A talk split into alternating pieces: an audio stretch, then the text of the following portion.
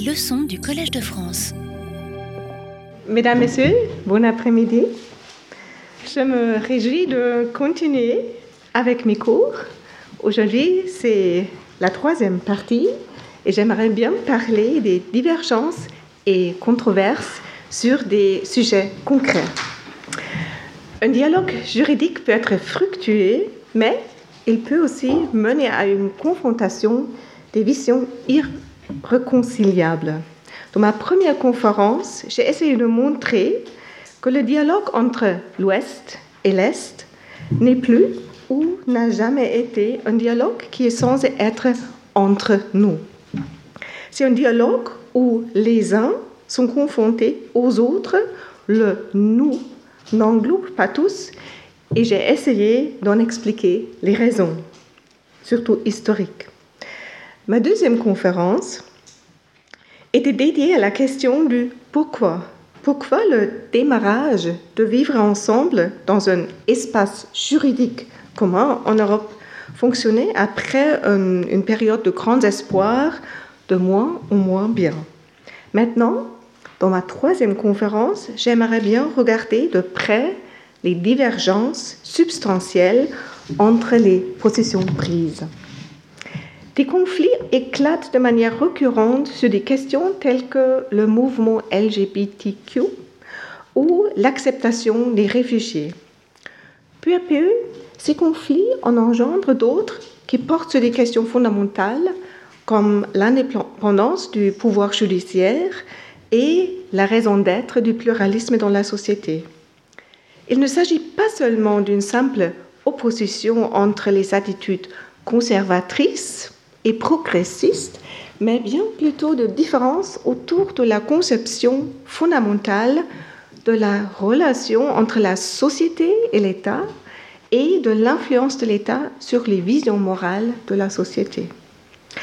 La question qui se pose est de savoir si ces antagonismes reflètent un clivage Est-Ouest ou s'ils constituent des facteurs de division qui existent dans toutes les sociétés européennes, mais de façon plus ou moins visible. J'aimerais placer au début de mes réflexions la citation de Serge Karaganov qui résume les sujets sur lesquels les avis divergent de manière très provocante. Je l'avais déjà utilisé dans l'introduction de ma première conférence. Serge Karaganov parle de je cite, l'érosion des valeurs humaines fondamentales, et il se réfère au, je cite encore, phénomènes tels que le LGBTisme, la multisexualité, l'ultraféminisme, la négation de l'histoire et de ses propres racines, de la foi, le soutien au racisme noir, y compris ses éléments antichrétiens et son antisémitisme. Fin de citation. On peut aborder ces thèmes l'un après l'autre. Je vais commencer avec le rôle de la femme dans la société du XXIe siècle, me concentrer ensuite sur la question LGBTQ, continuer avec la migration pour arriver à la fin à la réévaluation de l'histoire. À partir de ces sujets concrets, je vais aborder les questions dites des valeurs les droits de l'homme et l'état de droit. Alors, d'abord les femmes. L'évolution du rôle des femmes dans la société peut être l'un des changements les plus visibles de la société au XXe et XXIe siècle. Cela se voit notamment dans le langage où il n'est plus politiquement correct de n'utiliser que la forme masculine si l'on parle d'une façon générale des citoyens, des professeurs ou des juges. Un coup d'œil euh, un coup d'œil à la jurisprudence de la Cour européenne des droits de l'homme montre quand même à quel point cette évolution est récente et comme ce développement est dynamique. En 1994, la Cour était appelée à décider l'affaire Karl-Heinz Schmidt contre l'Allemagne, qui concernait une discrimination imposée aux hommes. Contrairement aux femmes, les hommes étaient assujettis à une taxe de sapeur-pompier d'un montant de 75 marques s'ils n'acceptaient pas d'effectuer le service de sapeur-pompier eux-mêmes. Ce qui est intéressant dans cette affaire, c'est l'argumentation du gouvernement allemand. Il défendait le traitement différencié comme justifié basé sur la tradition et la condition biologique de la femme.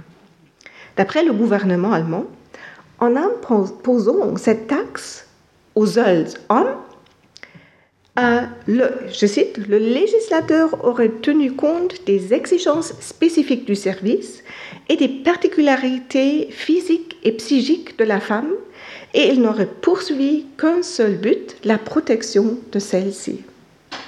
La Cour évita de se prononcer sur la validité de ces arguments et laissa la question de la distinction entre hommes et femmes ouverte puisqu'en tout cas, une différenciation n'était pas justifiée en ce qui concernait un paiement.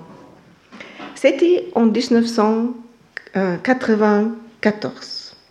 Alors, au début des années 90, la référence à la tradition et à la constitution physique et psychique des femmes était un argument qui n'était peut-être plus convaincant, mais qu'on estimait pouvoir soutenir, d'ailleurs sans aucune preuve scientifique. Une vingtaine d'années plus tard, en 2010, on voit des arguments similaires, cette fois-ci avancés par la Cour constitutionnelle russe, dans une affaire qui concernait, elle aussi, une discrimination touchant des hommes. Cette affaire n'était pas rattaché à la constitution physique des hommes et femmes telle qu'elle, mais à la relation des parents aux enfants. Dans cette affaire, l'affaire de Konstantin Markin, il s'agissait d'un militaire qui n'était pas accordé de congé parental de trois ans à l'occasion de la naissance d'un enfant, tandis que la loi prévoyait une telle droit pour le personnel militaire de sexe féminin dans exactement la même situation. La Cour constitutionnelle russe justifie ce traitement avec les mots suivants, je cite, L'octroi à titre exceptionnel par le législateur du droit à un congé parental au seul militaire du sexe féminin tient compte d'une part de la faible contribution des femmes au sein de l'armée et de l'autre du rôle social spécial dévolu aux femmes en liaison avec la maternité. La Cour constitutionnelle russe se réfère, dans ce contexte, à la constitution russe qui prescrit que, je cite, la maternité l'enfance, la famille sont placées sous la protection de l'État. Cette fois, la Cour de Strasbourg réagit tout différemment et, et se distance de toute référence à la tradition et aux différences entre hommes et femmes. Je cite la Cour. La Cour a de surcroît déjà constaté qu'aucune justification objective ou raisonnable ne venait fonder la différence de traitement entre hommes et femmes en ce domaine, pour autant que la différence repose sur la conception du rôle traditionnel des deux sexes qui voit avant tout dans la femme celle qui élève les enfants et dans l'homme celui qui euh, pourvoit aux besoins de la famille. Il s'agit d'un préjugé qui, selon, la Cour, ne saurait justifier à suffisance une différence de traitement. Fin de citation. Peut-être tout cela semble banal pour vous, mais je crois que je n'exagère pas si je dis que c'est avec ce jugement de chambre qu'a éclaté un conflit entre la Cour constitutionnelle russe et la Cour de Strasbourg qui n'a jamais été réparé. Le président de la Cour constitutionnelle russe a réagi à, ce jugement en publiant un article de presse intitulé Les limites de l'obéissance, dans lequel il affirmait que la Russie avait le droit d'élaborer un mécanisme de défense contre les jugements affectant directement la souveraineté nationale et les principes constitutionnels fondamentaux. C'était le début d'un processus qui a mené à un changement de la constitution russe. On a codifié dans la constitution ce qu'on peut appeler un droit de résistance contre les idées venant de l'extérieur. Et c'est toujours le jugement dans l'affaire Konstantin Markin qui citait comme un exemple où une telle résistance est nécessaire. D'ailleurs, l'affaire elle-même, elle était portée devant la Grande Chambre, qui est arrivée au même résultat et a trouvé une violation de la Convention. D'après les informations disponibles dans la base des données du Conseil de l'Europe, même si le requérant, lui, il a reçu des dommages d'intérêt, des mesures générales n'ont jamais été adoptées. Un projet de loi n'a pas été poursuivi depuis 2014. Je reviens à la notion de ultra-féminisme utilisée par Serge Karaganov comme reproche et preuve de la décadence des valeurs en Europe occidentale. Il me semble que ce serait peut-être un peu trop facile de réduire le conflit aux attitudes conservatrices et progressistes. En Union soviétique, on était très fiers des réalisations en matière d'égalité des femmes qui étaient probablement moins protégées dans le sens de l'argumentation du gouvernement allemand dans l'affaire Karl-Heinz Schmidt, et plus intégrées dans la vie professionnelle que dans beaucoup de sociétés en Europe de l'Ouest en même temps. Mais en Russie, on n'a jamais accepté une vue absolutiste d'égalité et on n'a jamais accepté de rejeter toute référence à la tradition. Ainsi, on peut tirer trois conclusions de tout cela. D'abord, les standards déduits de ce qu'on comprend comme droit de l'homme sont relatifs dans le temps. Deuxièmement, il n'y a pas de consensus sur ce qui peut être considéré comme progrès social dans ce domaine. Et enfin, les conflits entre les visions différentes ne sont pas résolus.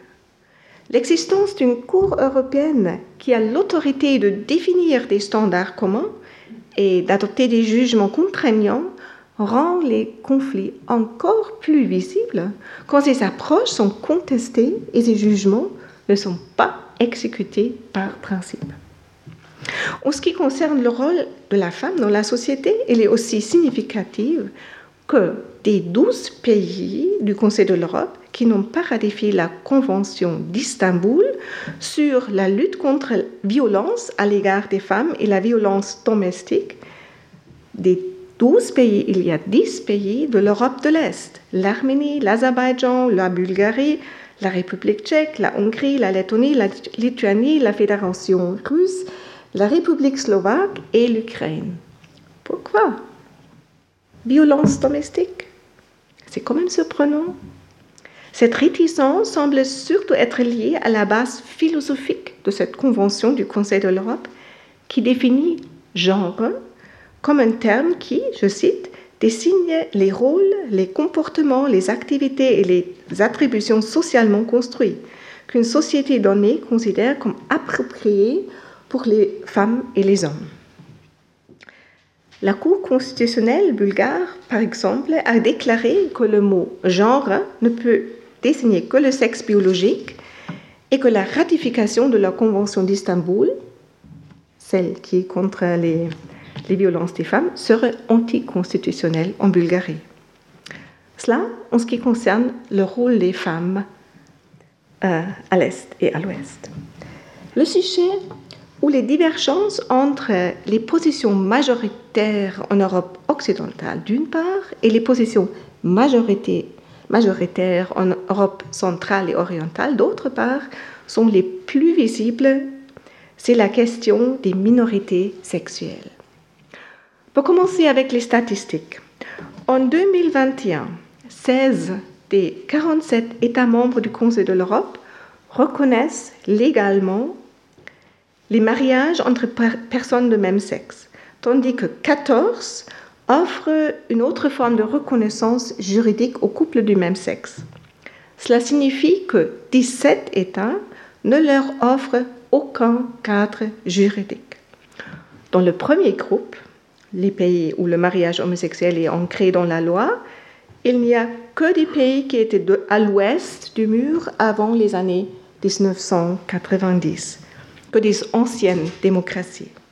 Dans le deuxième groupe des 14 États qui ont créé d'autres cadres juridiques pour le vivre ensemble des personnes du même genre, il y a trois États de l'Europe centrale, la République tchèque, la Hongrie et la Estonie, et trois États de l'ex-Yougoslavie, la Croatie, la Slovénie et le Monténégro.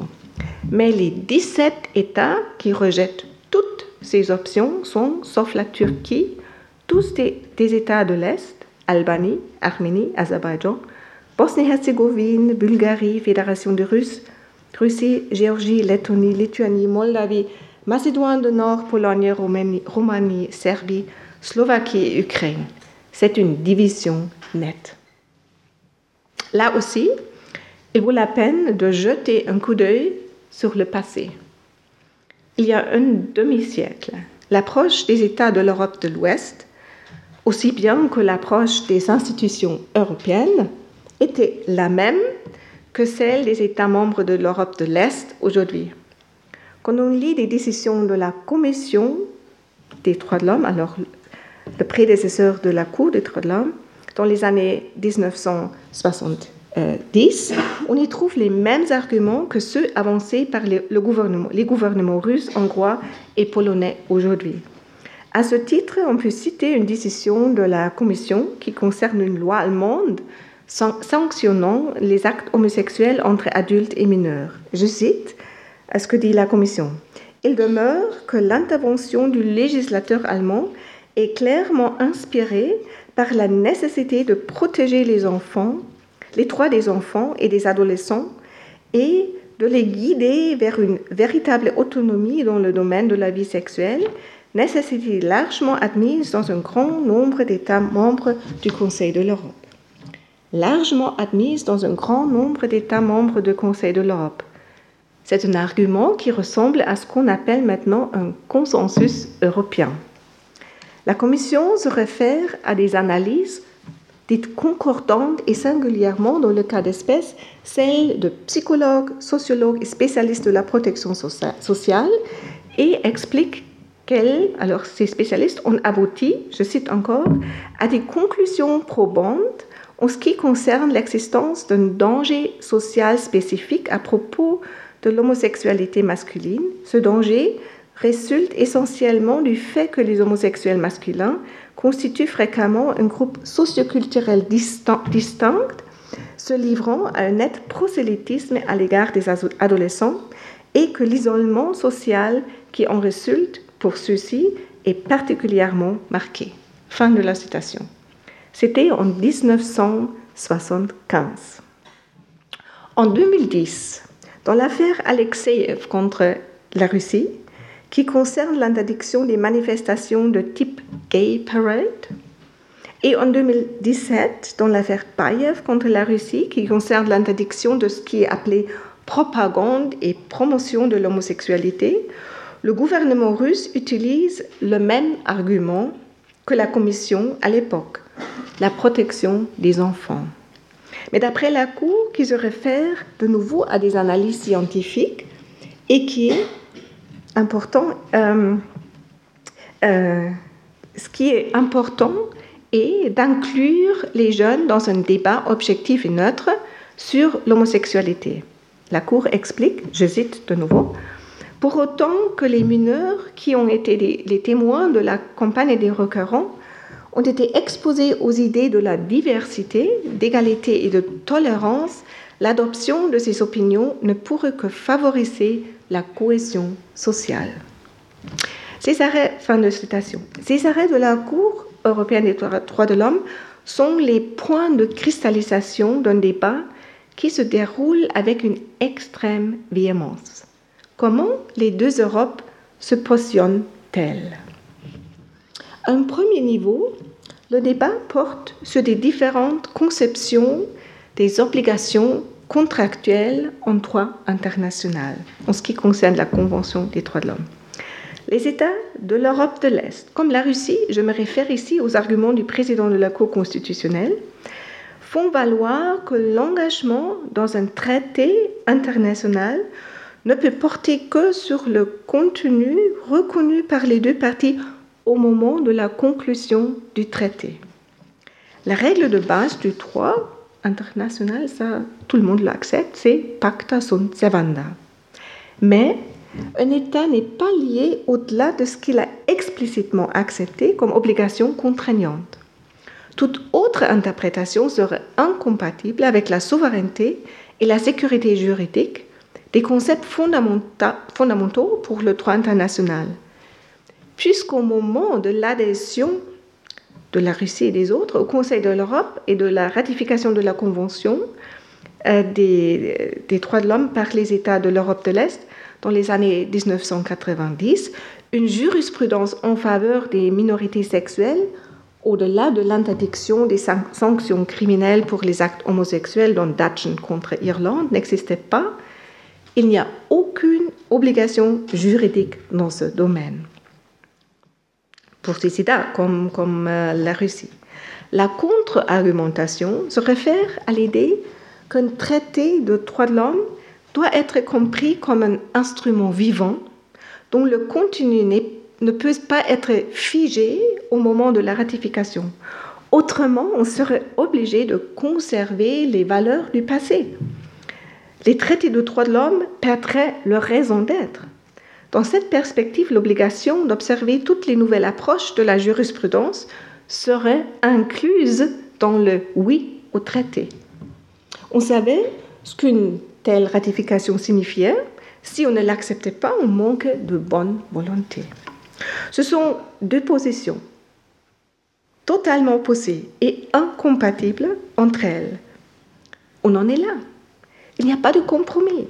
Chaque partie insiste sur le fait d'avoir raison. La controverse a encore une autre dimension. Les uns affirment qu'une jurisprudence qui développerait des réponses aux questions sensibles sociétales à partir des concepts vagues dans des traités internationaux serait incompatible avec la vraie démocratie. On ne pourrait pas accepter que des juges non élus aient le dernier mot dans ce contexte. Les autres retoquent que l'idée d'une protection des droits de l'homme est complémentaire à l'idée de démocratie est nécessairement dirigée contre la majorité pour remplir sa tâche, la protection des minorités. Et les minorités sexuelles seraient particulièrement vulnérables et auraient besoin d'une telle protection à cause des préjugés historiques. Sans entrer dans le fond du débat, ce qui est important pour l'analyse des deux Europes, c'est que ces deux positions juridiques peuvent être défendues. Cette controverse fait partie d'une controverse plus générale, d'une grande actualité, une controverse qui est d'ailleurs aussi présente au niveau national, par exemple en France. Le mot-clé en est l'activisme judiciaire qui est mis en opposition avec la démocratie. Mais on n'en reste pas là. Le discours juridique est surplombé par un discours politique. À l'ouest, on peut observer deux récits pour expliquer la réticence des pays de l'Europe de l'Est à s'aligner sur le consensus qu'on euh, en a atteint à l'ouest. Premièrement, le récit du délai temporel et deuxièmement, le discours de la culture et de la religion. Alors, le premier récit, le récit du délai temporel entre les développements de l'Ouest et de l'Est s'inscrit dans l'analyse plus générale dont j'ai parlé lors de ma première conférence, en se fondant sur l'observation que les idées juridiques dites progressistes ont généralement migré de l'Europe de l'Ouest vers l'Europe de l'Est, on explique les particularités des systèmes juridiques des pays de l'Est par un décalage dans le temps. Tout vient, mais plus tard. Cela peut être considéré d'une façon neutre, comme un fait, ou bien comme un signe de l'arriération, alors connoté avec un jugement péjoratif.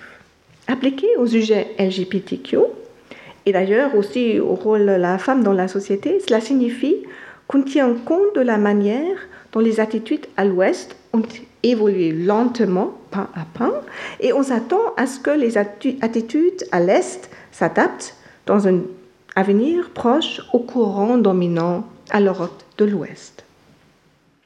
Mais il semble que cette explication ne corresponde pas à la réalité. Au lieu de devenir moins visible, le clivage entre l'Est et l'Ouest s'approfondit. Ainsi, on peut observer que dans certains pays de l'Est, les droits de LGBTQ sont même en train de reculer. Le second récit explique que les différences sont fondées sur la culture et la religion. Pour citer une étude américaine, les niveaux élevés de religiosité créent un contexte dans lequel les actions de la, et la rhétorique des institutions religieuses agissent comme des puissants contre-mobilisateurs contre les droits LGBTQ. La question serait alors de savoir si une confrontation entre promotion du mouvement LGBTQ et les convictions religieuses, surtout catholiques et orthodoxes, est inévitable ou si des, compromis seraient possibles. Mais loin d'essayer de trouver des chemins pour un rapprochement des positions des deux côtés, et l'Est et l'Ouest, instrumentalisent le conflit et en font un combat culturel et un combat idéologique.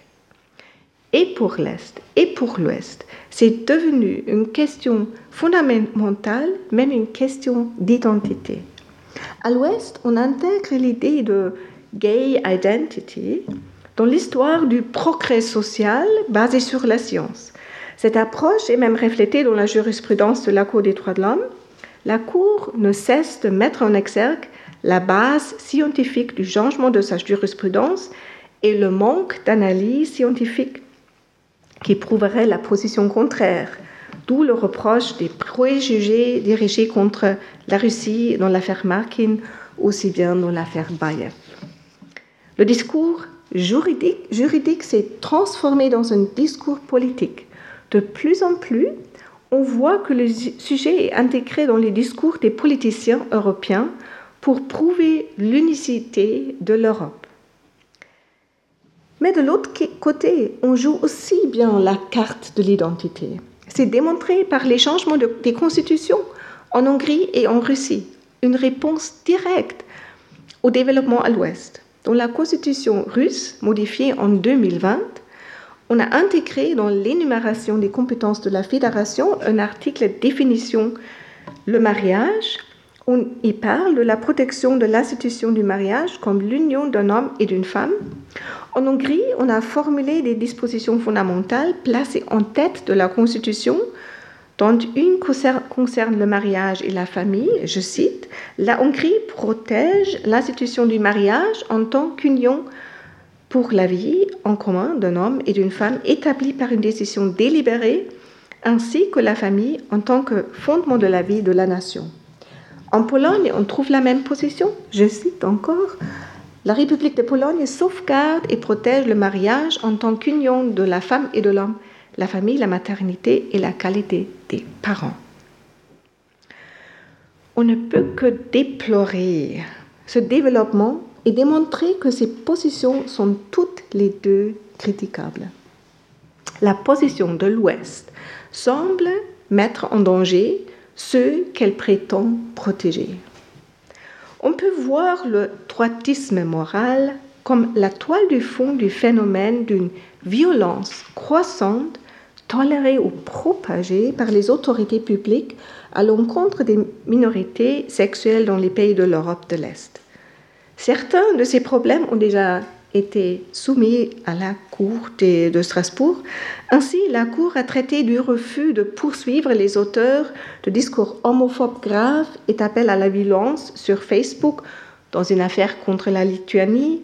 Un autre exemple est une plainte contre l'absence de protection policière contre les agressions verbales et physiques lors des manifestations de sensibilisation à la situation des LGBTQ dans les affaires russe et roumaine, l'affaire Women's Initiative Supporting Group et autres contre la Géorgie est également un exemple marquant. Elle concernait une attaque menée par une foule contre des manifestants LGBT le 17 mai 2013, la journée internationale contre l'homophobie, dans le centre de Tbilissi. Dans cette affaire, la Cour a constaté, entre autres, une violation de l'article 3, alors le mauvais traitement, combiné à l'article 14, discrimination. Le dossier révélait des preuves de la connivence des autorités officielles dans les actes de violence et des préjugés sous-jacents. En même temps, la promotion de l'idée de gay identity de l'Europe contient un élément de distinction des autres et vient avec un haut goût d'arrogance et de supériorité. On a même créé la notion de homo-nationalisme pour décrire une position qui en est déduite et qui mélange la non-discrimination de la communauté LGBTQ avec des motivations islamophobes et antimigratoires. Il est intéressant de citer une attitude critique, surtout contre la jurisprudence de la Cour des droits de l'homme à Strasbourg, une critique de l'Australie. Cet aspect réflexif du consensus européen a probablement entraîné certains avantages pour la communauté queer. Cependant, le sentiment d'appropriation des droits des LGBT que cette perception favorise peut également conduire à la cooptation des vies des queers pour d'autres agendas politiques. En effet, l'identité gay-friendly de l'Europe a parfois conduit à l'instrumentalisation des personnes LGBT dans la promotion de la supériorité morale et culturelle de l'Europe vis-à-vis du reste du monde. En plus, comme le montre l'acronyme LGBTQ, auquel s'ajoute toujours encore une nouvelle identité sexuelle, le changement de la compréhension du phénomène est si rapide que la base de la jurisprudence d'aujourd'hui n'est souvent plus acceptable demain. Cela sape l'autorité de la Cour de Strasbourg qui, à qui a appelé à appliquer des normes dites universelles à des cas concrets. Mais la position opposée est aussi bien critiquable. C'est clair qu'on construit une identité pour des raisons politiques et idéologiques à l'Est de façon opposée mais comparable. On est prête à instrumentaliser le sujet en acceptant le risque d'une détérioration de la situation des minorités sexuelles. En plus, l'argument de faire prospérer la famille traditionnelle n'est pas convaincant si on prend en compte l'attitude des pays de l'Est à l'égard d'autres questions sensibles dans ce domaine, comme l'inceste ou la gestation pour autrui. C'est ici qu'on peut observer une attitude incompatible avec une conception conservatrice de la famille. Par exemple, la Russie est un des rares pays où l'inceste entre frères et sœurs n'est pas criminellement sanctionné. Et la gestation pour autrui est permise dans sept pays européens, dans quatre pays de l'Europe de l'Est, l'Albanie, la Géorgie, la Russie, la Russie et l'Ukraine. Le troisième sujet d'irritation est la migration. Là aussi, des changements fondamentaux ont eu lieu en Occident. Je vais prendre l'exemple de l'Allemagne qui a assumé un rôle décisif en 2015 dans la détermination d'une nouvelle politique. Pendant de longues années, le dogme selon lequel l'Allemagne n'était pas un pays d'immigration n'a pas été remis en question. En 1993 encore, la garantie inconditionnelle d'un droit d'asile, garantie par la loi fondamentale, a été modifiée et l'on a tenté de faire face par une approche restrictive au flux de personnes qui voulaient venir dans les pays. Mais on a changé d'attitude. La jurisprudence de la Cour européenne des droits de l'homme en était un facteur. Bien que la Convention européenne des droits de l'homme ne contienne pas de droit à l'asile, la Cour de Strasbourg est devenue, au fur et à mesure, la plus haute cour d'asile de l'Europe. Le tournant a eu lieu lorsque la Cour a commencé d'interpréter l'interdiction de la torture et des traitements inhumains comme une interdiction de refouler les demandeurs d'asile à la frontière et de les exposer ainsi potentiellement à des mauvais traitements dans leur pays d'origine. La soi-disant ouverture de la frontière en 2015 et le dictum de la chancelière Angela Merkel, wir schaffen das, nous y arrivons, qui se référait davantage à un nous allemand qu'à un nous européen, ont durablement creusé le fossé entre Est et Ouest, notamment parce que la nouvelle politique migratoire n'avait fait l'objet d'aucune concertation. En Hongrie Et plus tard en Pologne, on a commencé à construire des hautes clôtures frontalières, non seulement matérielles, mais aussi mentales. Les gouvernements se sont opposés à l'appel des autres à accueillir un certain taux de réfugiés. Ils ont porté la question devant la Cour de justice à Luxembourg, qui leur a donné tort. Mais la politique restait bloquée. Là aussi, les conceptions sous-jacentes étaient irréconciliables. Dans les pays de l'Ouest, inspirés par le melting pot américain, on considère, au moins la majorité, a considéré qu'une société multinationale est un atout. Contrairement à cela, dans les pays de l'Est, la migration est assimilée à un danger pour l'identité propre et l'existence de l'État. Ivan Krastiev en a parlé dans ses conférences au Collège de France. Les conséquences de ces disputes sont doubles. D'une part, on a érigé ces questions en questions de principe, questions d'identité où ni les uns ni les autres ne sont prêts à trouver un compromis. D'autre part, un problème grave, l'inégalité dans la répartition des réfugiés qui nécessite une solution urgente reste durablement comme un sujet non résolu sur l'agenda européen, ce qui démontre l'incapacité d'une gouvernance effective. Un autre fossé, et c'est le dernier dont je parle pour ce moment, se creuse entre l'Est et l'Ouest lorsqu'on regarde la perception de l'histoire. Les processus de l'unification européenne et de l'établissement de structures européennes étaient, comme j'ai déjà mentionné à plusieurs reprises, fondés sur la conviction qu'il fallait faire tout pour éviter la renaissance des régimes dictatoriaux, dictatoriaux en Europe. On voulait tirer les leçons de l'histoire. Et leçons d'histoire signifiait tout d'abord leçon d'histoire du national-socialisme en Allemagne. Mais l'Allemagne nazie n'était quand même pas le seul exemple négatif. L'Union soviétique de Staline et les autres systèmes soumis de la force à la domination communiste l'étaient également. Avec la chute du communisme et la glasnost en Europe centrale et orientale est venue l'ouverture des archives. La connaissance des crimes du passé a constitué, constitué un fort stimulant pour la transformation. Mais en même temps, cela impliquait un processus douloureux, puisqu'il fallait examiner minutieusement le passé et avouer les erreurs du passé. Ici aussi, les rôles étaient inégalement repartis.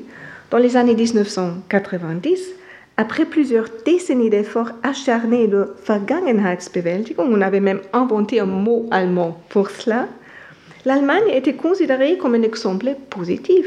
On y avait accepté la responsabilité pour les atrocités commises avant et pendant la guerre. Pour les pays de l'Europe centrale et orientale, y compris l'Allemagne de l'Est, un tel processus d'ouverture et de recherche sans tabou était au contraire encore quelque chose de nouveau et d'inconnu. Il n'est pas étonnant que cette répartition des rôles ait été ressentie comme profondément injuste, presque comme si les rôles des vainqueurs et perdants de la guerre avaient été renversés, inversés. C'est pourquoi un contre-mouvement de héroïsation de sa propre histoire a vu le jour accompagné de la fermeture des archives et, par la suite, de l'interdiction d'exprimer des opinions critiques. Ici aussi, l'importance de la thématique est illustrée par les modifications constitutionnelles. La constitution russe est très claire, et je l'ai déjà cité dans un autre contexte, je cite encore, la Fédération de Russie honore la mémoire des défenseurs de la patrie, garantit la défense de la vérité historique la dénégation de la signification de l'héroïsme du peuple lors de la défense de la patrie n'est pas admise. Dans d'autres constitutions, on trouve aussi des récits nationaux héroïques, comme les récits respectifs se contredisent souvent, euh, notamment en Europe de, l'Est, parmi les, différents pays, on parle désormais de guerre de l'histoire. Avec les restrictions de la liberté d'expression et la liberté de la science dans ce contexte, l'Europe est de nouveau confrontée avec un défi qui touche à, ses fondements. L'interdiction de l'ONG Mémorial en est un signe fort. Après ces exemples de divergence concrètes, euh, j'arrive à la troisième et dernière partie de mon discours qui concerne maintenant la remise en question des principes de base. Il y a un art de bien se disputer, mais si les querelles concernent les questions d'identité ou de principe, cela devient difficile. C'est pourquoi le manque de consensus sur le concept de l'état de droit et sur les droits de l'homme euh, cause un danger pour toute la construction européenne. Les sociétés dans les pays de l'Europe de l'Est, comme d'ailleurs les sociétés dans les pays de l'Europe de l'Ouest aussi, sont bien partagées sur tous les sujets que j'ai mentionnés. C'est faux de prétendre qu'en Pologne ou en Russie, en général, on a une certaine approche concernant le mouvement LGBTQ, la position de la femme dans la société ou la migration. Ce ne sont que des positions majoritaires ou bien des positions minoritaires. Mais parfois, parfois, les majorités sont très grandes et les minorités très petites et parfois, une libre formation d'opinion n'est même pas possible. Néanmoins, la généralisation sans différenciation Est-Ouest est omniprésente dans ces discours. En rejetant l'attitude des pays occidentaux sur des sujets comme le rôle de la femme dans la société, le mouvement LGBTQ ou bien la migration, les leaders populistes de l'Europe centrale et orientale remettent en même temps en question l'institution qui protège ces droits, avant tout la Cour des droits de l'homme de Strasbourg. Ainsi, le mot russe Yevropeiski Sud, ça veut dire euh, cour européenne, a été transformé en Gayropeiski Sud avec une allusion au mot gay. On suggère ainsi que la Cour s'engage avant tout ou exclusivement pour les droits des minorités sexuelles. Le risque de discréditer ainsi une institution à origine très respectée n'est pas à négliger. Et cela s'applique aussi à l'Europe en général, on dit gay Europa au lieu de Europa.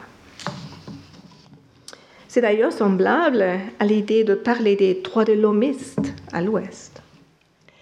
L'exemple le plus connu du débat acharné sur les valeurs de base européennes est sûrement la réforme de justice en Pologne et, dans une moindre mesure, en Hongrie et en Roumanie.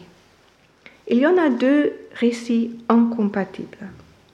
Le récit de l'Occident est que le gouvernement polonais, sous la direction indirecte de Jaroslav Kaczynski, qui tirerait les ficelles dans l'ombre, voulait prendre le contrôle de la justice pour éliminer les résistances à un virement conservateur de la politique.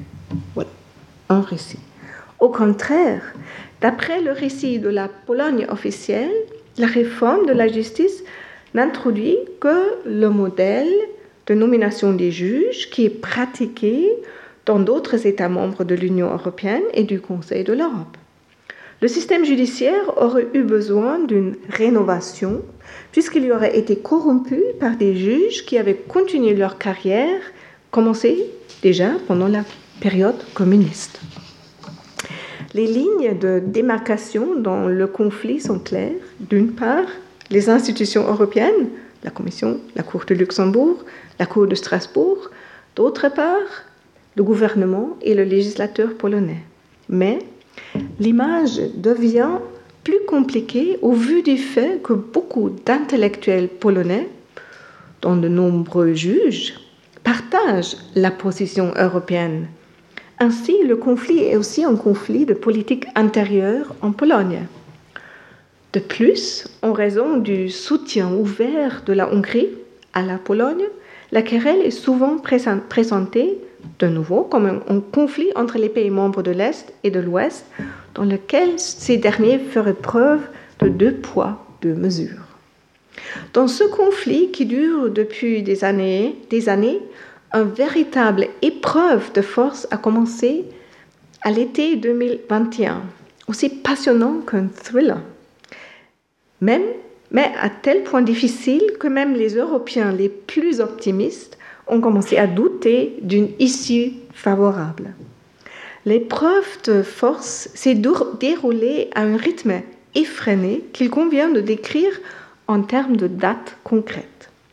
Le 14 juillet 2021, à 15 heures, la vice-présidente de la Cour de Luxembourg a émis une ordonnance provisoire pour suspendre les activités de la Chambre disciplinaire de la Cour suprême polonaise, dont la composition était au cœur de la querelle.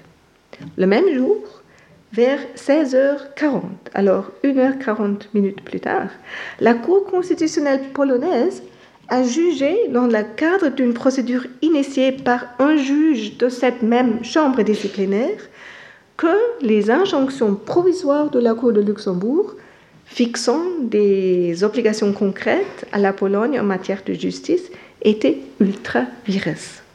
Un jour plus tard, le 15 juillet, la Cour de Luxembourg a publié un, arrêt déclarant que les procédures disciplinaires devant la Chambre disciplinaire étaient incompatibles avec le droit de l'Union européenne. Le même jour, la Cour constitutionnelle euh, polonaise a tenu une audience dans le cadre d'une procédure initiée cette fois par le Premier ministre et portant sur la primauté de la Constitution polonaise sur le droit de l'Union européenne dans l'évaluation des nominations des juges. L'énumération des étapes de ce charivari juridique pourrait être poursuivie à l'infini. Elles ont atteint leur point culminant dans la décision de la Cour constitutionnelle polonaise mentionnée au début de ma première conférence, qui a considéré certaines dispositions fondamentales des traités de l'Union européenne comme incompatibles avec le droit polonais. Le litige a pris une autre tournure intéressante avec l'annonce du gouvernement polonais de vouloir engager une procédure d'infraction contre l'Allemagne devant la Cour de Luxembourg, car les procédures de nomination des juges en Allemagne seraient encore plus politisées qu'en Pologne. En effet, les politiciens appartenant au pouvoir exécutif exerceraient une influence directe sur ces procédures. Des deux côtés, on prétend s'engager en faveur d'un véritable état de droit. Des deux côtés, on reproche aux autres de ne penser qu'à l'extension de leur pouvoir, de leur propre pouvoir. À mon avis, dans ce conflit, il y a des questions ouvertes pour lesquelles on peut très bien défendre des opinions différentes, mais il y en a d'autres dans lesquelles on voit clairement ce qui est blanc et noir. D'abord, les questions ouvertes. C'est l'activisme judiciaire, c'est l'origine de l'émergence du conflit en Pologne et c'est la compétence de la Cour de Luxembourg de trancher dans ces conflits. Alors, premièrement, cela concerne ce qu'on appelle l'activisme judiciaire ou bien la judiciarisation de la politique. Vous savez peut-être qu'en ce moment, le Sénat français organise des auditions à ce sujet. La discussion en France, comme d'ailleurs partout, montre un grand spectre d'approches différentes. Cela va de la critique d'une hypertrophie de la justice euh, euh, jusqu'à la défense de son rôle. Ainsi, la discussion sur le pouvoir politique de la justice, qui constitue le départ des réformes en Pologne et d'ailleurs aussi en Hongrie, s'inscrit dans un débat, débat général sur la démocratie et la séparation des pouvoirs. C'est bien sûr un débat à mener. Les cours constitutionnels de Pologne et de l'Hongrie étaient dans les années 1990 parmi les plus puissants en Europe et ont fait échouer de nombreuses réformes, ce qui explique un certain malaise. Euh, j'ai déjà mentionné que l'échec répété d'une loi de lustration en Pologne et l'échec d'une punition des crimes commis pendant la période communiste en Hongrie à cause de la prescription étaient des sujets politiquement et aussi émotionnellement particulièrement sensibles.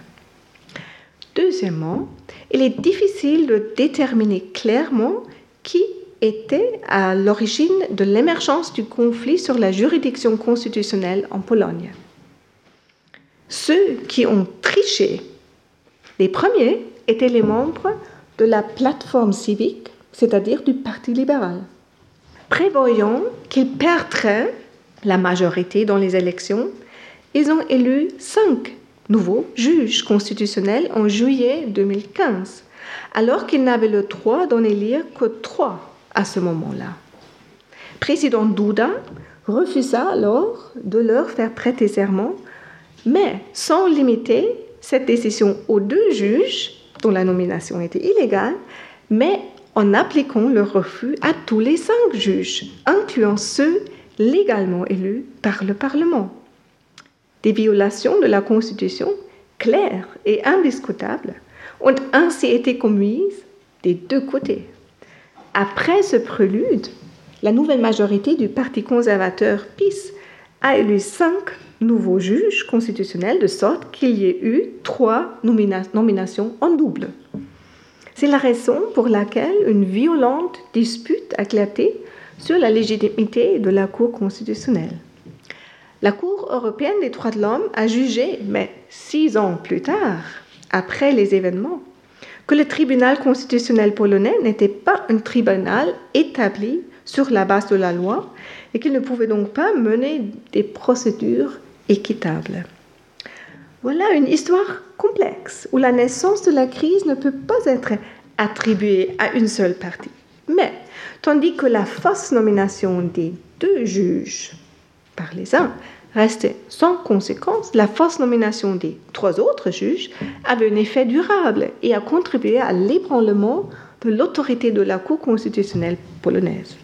Entre-temps, tous les juges dits libéraux, nommés encore par la plateforme civique, ont quitté la Cour. Actuellement, la Cour n'est composée que par des nominés du parti PIS. Le troisième point à propos duquel il faut adopter une perspective différenciée est la compétence de la Cour de Luxembourg pour statuer sur la légitimité des nominations des juges dans les pays membres de l'Union européenne. Il faut avouer que l'Union européenne ne dispose pas vraiment de mécanismes effectifs pour contrer les dérives de l'état de droit. En particulier, l'option nucléaire, l'article 7 du traité de l'Union européenne, qui prévoit des sanctions importantes en cas de non-respect des obligations contradictuelles, est vouée à l'échec en raison du veto hongrois prévisible. La Cour de justice de l'Union européenne s'est engouffrée dans la prêche, déclarant que le respect des principes de l'état de droit, et notamment l'existence d'un système judiciaire indépendant, était une condition sine qua non pour l'exécution des obligations contradictuelles, découlant des traités européens. En se fondant sur l'article 19 du traité, elle a jugé que la Pologne devait revenir sur ces réformes. Mais ni le texte, ni le contexte, ni les travaux préparatoires de cet article 19 démontrent clairement qu'on aurait transféré la compétence de contrôler la nomination des juges nationaux à la Cour de Luxembourg.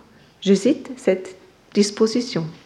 La Cour de justice de l'Union européenne comprend la Cour de justice, le tribunal et les tribunaux spécialisés. Elle assure le respect du droit dans l'interprétation et l'application des traités.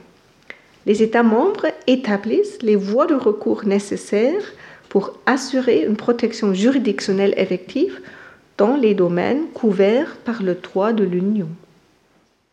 Bien sûr, on peut dire que l'établissement des voies de recours nécessaires pour assurer une protection juridictionnelle effective nécessite une nomination des juges qui soit compatible avec les principes de base d'un État de droit.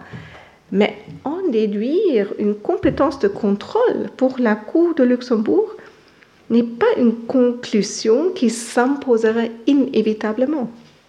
À mon avis, il faut accepter que les compétences de la Cour de justice dans ce domaine soulèvent des questions dont on peut au moins discuter. Mais si quelques positions du gouvernement polonais dans ce conflit, alors, comme j'ai démontré, sont défendables, d'autres ne le sont sûrement pas. Et ainsi, je suis arrivée à ce que j'appelais blanc et noir.